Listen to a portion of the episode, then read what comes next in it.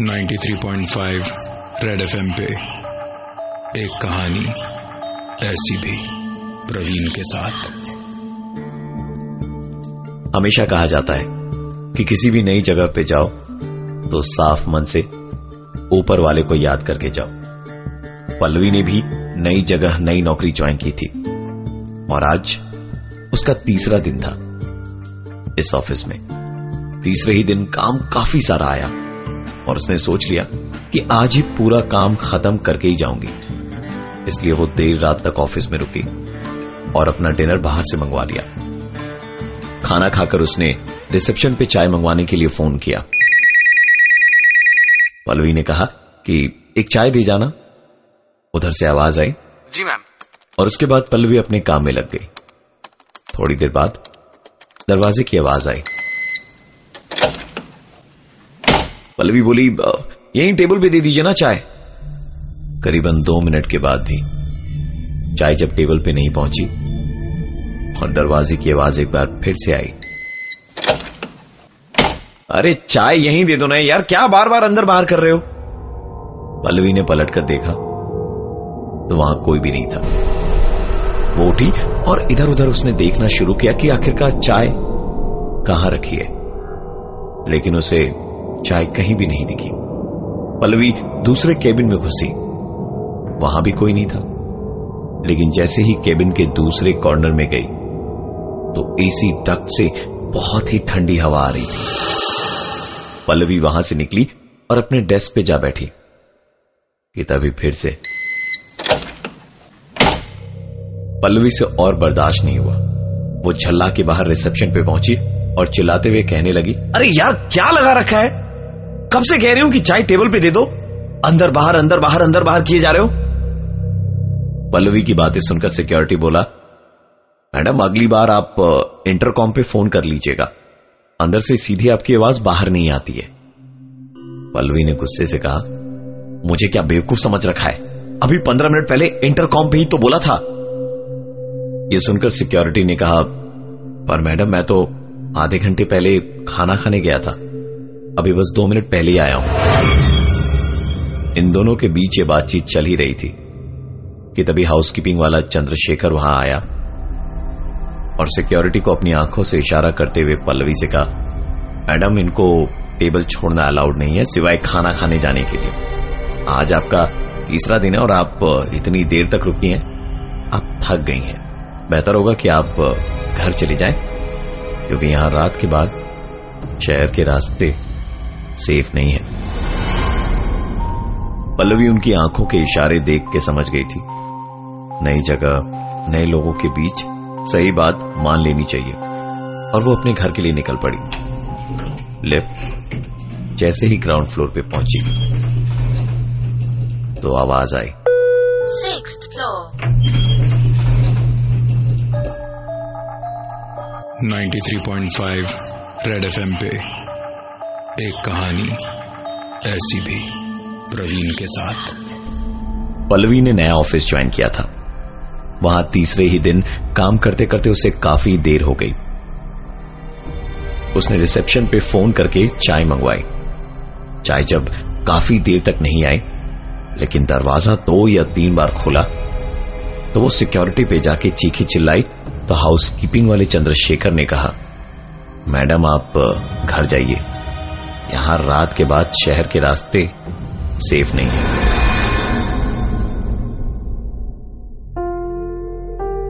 चंद्रशेखर की बातें और उसके हाव भाव बिल्कुल ही अलग थे। इसलिए पल्लवी ने वहाँ ज़्यादा देर रहना ठीक नहीं समझा। वो तुरंत वहाँ से घर के लिए निकल गई। लिफ्ट जब ग्राउंड फ्लोर पे पहुँची तो आवाज़ आई। Sixth floor.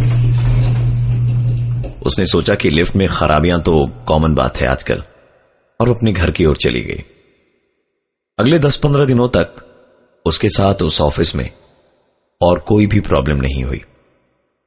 पंद्रह दिन के बाद इंडिया पाकिस्तान का मैच था और ऑफ़िस के लोग अपने घर जा चुके थे।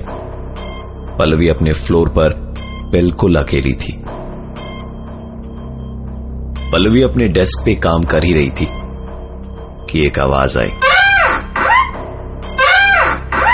जब उसने उस आवाज़ का पीछा किया तो पता चला कि यह आवाज़ लेडीज़ टॉयलेट से आ रही है। उसने लेडीज़ टॉयलेट का जैसे ही दरवाज़ा खोला तो खिड़की खुली थी। शायद बाहर से जो हवा आ रही है, उस कारण दरवाज़ा इस तरह की आवाज़ कर रहा था। उसने उस शीशे को बंद किया और बंद करके जैसे ही लेडीज़ टॉयलेट से वो बाहर निकली, कि तभी पल्लवी डरे डरे सहमे हुए कदमों के साथ बाथरूम की तरफ़ गई। लेकिन वहाँ वहाँ कोई भी नहीं था। पल्लवी दौड़ती हुई रिसेप्शन में गई और सिक्योरिटी से कहा, एक बार अंदर चल के चेक कीजिए कोई है। सिक्योरिटी ने कहा कि, मैं ये टेबल छोड़ नहीं सकता। मैं चंद्रशेखर को अंदर भेजता हूँ। आप चिंता मत कीजिए। चंद्रशेखर थोड़ी ही देर में अंदर आता है और कहता है, अरे मैडम, टेंशन मत लीजिए। हम आ गए हैं। किसी भी चीज़ से अब आपको डरने की ज़रूरत नहीं है। हम यहीं टहल रहे हैं। आप अपना काम आराम से कीजिए। पल्लवी की सांस में सांस आई और उसने दोबारा काम करना शुरू किया। थोड़ी देर बाद उसे वहाँ किसी के खुसफुसाकर बातें करने की आवाज़ आई। यह आवाज़ बाथरूम के कोने से आ रही थी। उस तरफ़ जाके देखा तो चंद्रशेखर वहीं पर था। पल्लवी चिल्लाई, कि तुम किससे बातें कर रहे हो? चंद्रशेखर ने कहा, किसी से भी तो नहीं, मैडम। मैं तो यहाँ चुपचाप खड़ा हूँ। पल्लवी ने कहा कि अपना मोबाइल दिखाओ। तो चंद्रशेखर ने कहा कि उसके पास तो मोबाइल है ही नहीं। परेशान सी पल्लवी ने जल्दी जल्दी अपना काम खत्म किया और घर के लिए निकली। लिफ्ट जैसे जैसे ग्राउंड फ्लोर की तरफ़ जा रही थी किसी के साथ साथ सीढ़ियों से उतरने की आवाज़ भी आ रही थी। लेकिन जब वो ग्राउंड फ्लोर पे पहुँची तो ना तो कोई पैरों की आवाज़ थी और ना ही वहाँ से कोई दिखाई दिया। सिर्फ़ एक आवाज़ आई। Sixth floor. 93.5 रेड एफएम पे एक कहानी ऐसी भी। प्रवीण के साथ। पल्लवी ने नया नया यह ऑफ़िस ज्वाइन किया था। दिन के उजाले में उसने कुछ भी महसूस नहीं किया। लेकिन जब जब अकेली रात को पल्लवी यहाँ काम कर रही थी, कभी बाथरूम से फ्लश की आवाज़ आती तो कभी हाउसकीपिंग स्टाफ चंद्रशेखर की किसी से बातचीत करने की आवाज़। पल्लवी ने चंद्रशेखर से पूछा कि वो किससे बात कर रहा है। तो चंद्रशेखर ने कहा, मैडम, यहाँ आपके और मेरे अलावा कोई भी नहीं है तो मैं किससे बात कर सकता हूँ? और उल्टे पल्लवी से कहा कि, मैडम, रात काफ़ी हो गई है, आप घर चले जाइए। यह शहर सेफ़ नहीं है। पल्लवी ने जल्दी जल्दी अपना काम खत्म किया और घर के लिए निकली। पल्लवी घर पहुँच के खाना खा ही रही थी कि उसका फ़ोन बजा। फ़ोन उसकी माँ का था। उन्होंने बताया कि पल्लवी के पिताजी का इमरजेंसी ऑपरेशन होना है और उसके लिए तुरंत ही दो लाख रुपए चाहिए। पल्लवी ने तुरंत लैपटॉप निकाल के डोंगल लगाया, लेकिन इंटरनेट कनेक्ट होने का नाम ही नहीं ले रहा था। थकार कर उसने गाड़ी निकाली और ऑफ़िस की तरफ़ निकली। ऑफ़िस पहुँच के उसने देखा कि रिसेप्शन पे कोई नहीं था। उसने सिक्योरिटी को आवाज़ लगाई तो वो भागा भागा ऊपर के फ्लोर से नीचे आया। पल्लवी बुरी तरह चीखने लगी और कहा, अगर तुम्हें जाना अलाउड नहीं है तो अब कैसे चले गए? सिक्योरिटी घबरा के बोला, मैडम, मैं तो खाना खाने गया था। आप अंदर जाइए, मैं चंद्रशेखर को भेजता हूँ. पल्लवी अंदर गई और इंटरनेट पे पैसे ट्रांसफ़र कर ही रही थी।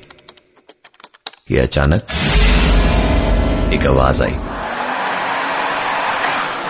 यह आवाज़ बाथरूम के अंदर से आ रही थी। दबे कदमों के साथ पल्लवी जब बाथरूम के पास गई और दरवाज़ा खोला तो देखा वहाँ चंद्रशेखर खड़ा था। ये देख पल्लवी की सांसों में सांस आई। उसने चंद्रशेखर को चाय लाने के लिए बोला और दोबारा अपने काम में लग गई कि ठीक तभी। यह आवाज़ प्रिंटर के पास से आ रही थी। पल्लवी जब प्रिंटर के पास गई तो उसने देखा प्रिंटर से ब्लैंक प्रिंट्स निकल रहे थे। चंद्रशेखर के अंदर घुसते ही प्रिंटर अचानक बीच में रुक गया। चंद्रशेखर ने चाय रखी और जैसे ही उसने दरवाजे से बाहर कदम रखा, प्रिंटर में अटका हुआ कागज़ पूरी तरह से बाहर निकल गया।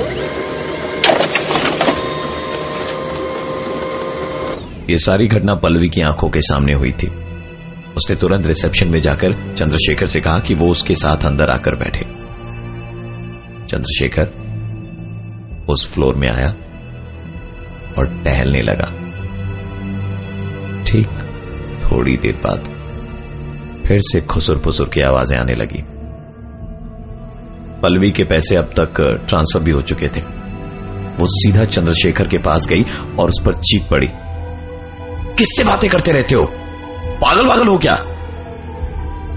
चंद्रशेखर ने इस बार कुछ भी नहीं कहा। सर झुका के उसने पूरी बात सुनी और सिर्फ़ एक ही बात कही। मैडम रात हो गई है। रास्ते यहाँ सेफ़ नहीं है। आप घर चले जाइए। 93.5 रेड एफएम पे एक कहानी ऐसी भी प्रवीण के साथ। पल्लवी ने नया ऑफ़िस ज्वाइन किया था। वहाँ तीसरे ही दिन रात को देर तक उसे रुकना पड़ा और काम करते करते उसने चाय मंगवाई थी। चाय काफ़ी देर तक नहीं आई, लेकिन उसके फ्लोर का दरवाज़ा दो या तीन बार खोला। अचानक बाथरूम के अंदर से फ्लश की आवाज़ें आई। प्रिंटर से प्रिंट निकलने लगे। इन सारी घटनाओं के बाद जब उसने चंद्रशेखर, यानी कि वहाँ के हाउसकीपिंग स्टाफ को अपने साथ अंदर बैठने को कहा। तो चंद्रशेखर, वहाँ आया तो ज़रूर, लेकिन इधर उधर टहलने लगा, और थोड़ी ही देर में उसकी किसी से बातें करने की आवाज़ आई। पल्लवी ने जब उससे बार बार पूछा तो वो सीधा नकार गया, और कहने लगा कि वो किसी से बात नहीं कर रहा था। पल्लवी ने अगले ही दिन एडमिन डिपार्टमेंट से सीसीटीवी फुटेज मंगवाई, जिसे देखने पर सारी सच्चाई उसके सामने थी। पल्लवी ने सबके वहाँ से निकलने का इंतज़ार किया, और सबके निकलने के बाद चंद्रशेखर को बुलाकर सीसीटीवी फुटेज दिखाई और उससे पूछा कि, अब सच बता दो, नहीं तो तुम्हारी नौकरी चली जाएगी। चंद्रशेखर मुस्कुराया और बोला कि, मैडम, मैं यहाँ 20 साल से नौकरी कर रहा हूँ और बड़े मालिक के साथ उसके भी 10 साल पहले से। नौकरी तो मेरी जाने से रही, लेकिन जब सच्चाई आपके सामने है तो आपको बता दूँ कि आखिरकार ये है क्या? पल्लवी चंद्रशेखर की बातों को बड़े गौर से सुन रही थी। इसलिए उसने तुरंत पूछा, बड़े मालिक, यहाँ तो एक ही चेयरमैन है सुनकर चंद्रशेखर ने कहा यह कंपनी दो पार्टनर्स ने शुरू की थी और दोनों कॉलेज के दोस्त थे। बिज़नेस जब बहुत अच्छा चलने लगा, एक दिन मेरे मालिक और इनमें पैसों को लेकर बहुत झगड़ा हुआ। मेरे मालिक को दूसरे मालिक ने पैसों के लिए जान से मारने की धमकी दे डाली थी। बचपन की दोस्ती में ऐसी बात सुन के और दूसरे सारे टेंशन के चलते उन्हें हार्ट अटैक आया और उसी जगह पर उन्होंने दम तोड़ दिया, जहाँ पर आप बैठती हैं। इसके बाद अपने आप पल्लवी समझ गई कि इतना सब क्यों हो रहा था और चंद्रशेखर किससे बातें करता था। अगले दिन पल्लवी जब सुबह ऑफ़िस आई तो देखा ऑफ़िस में पुलिस आई हुई है।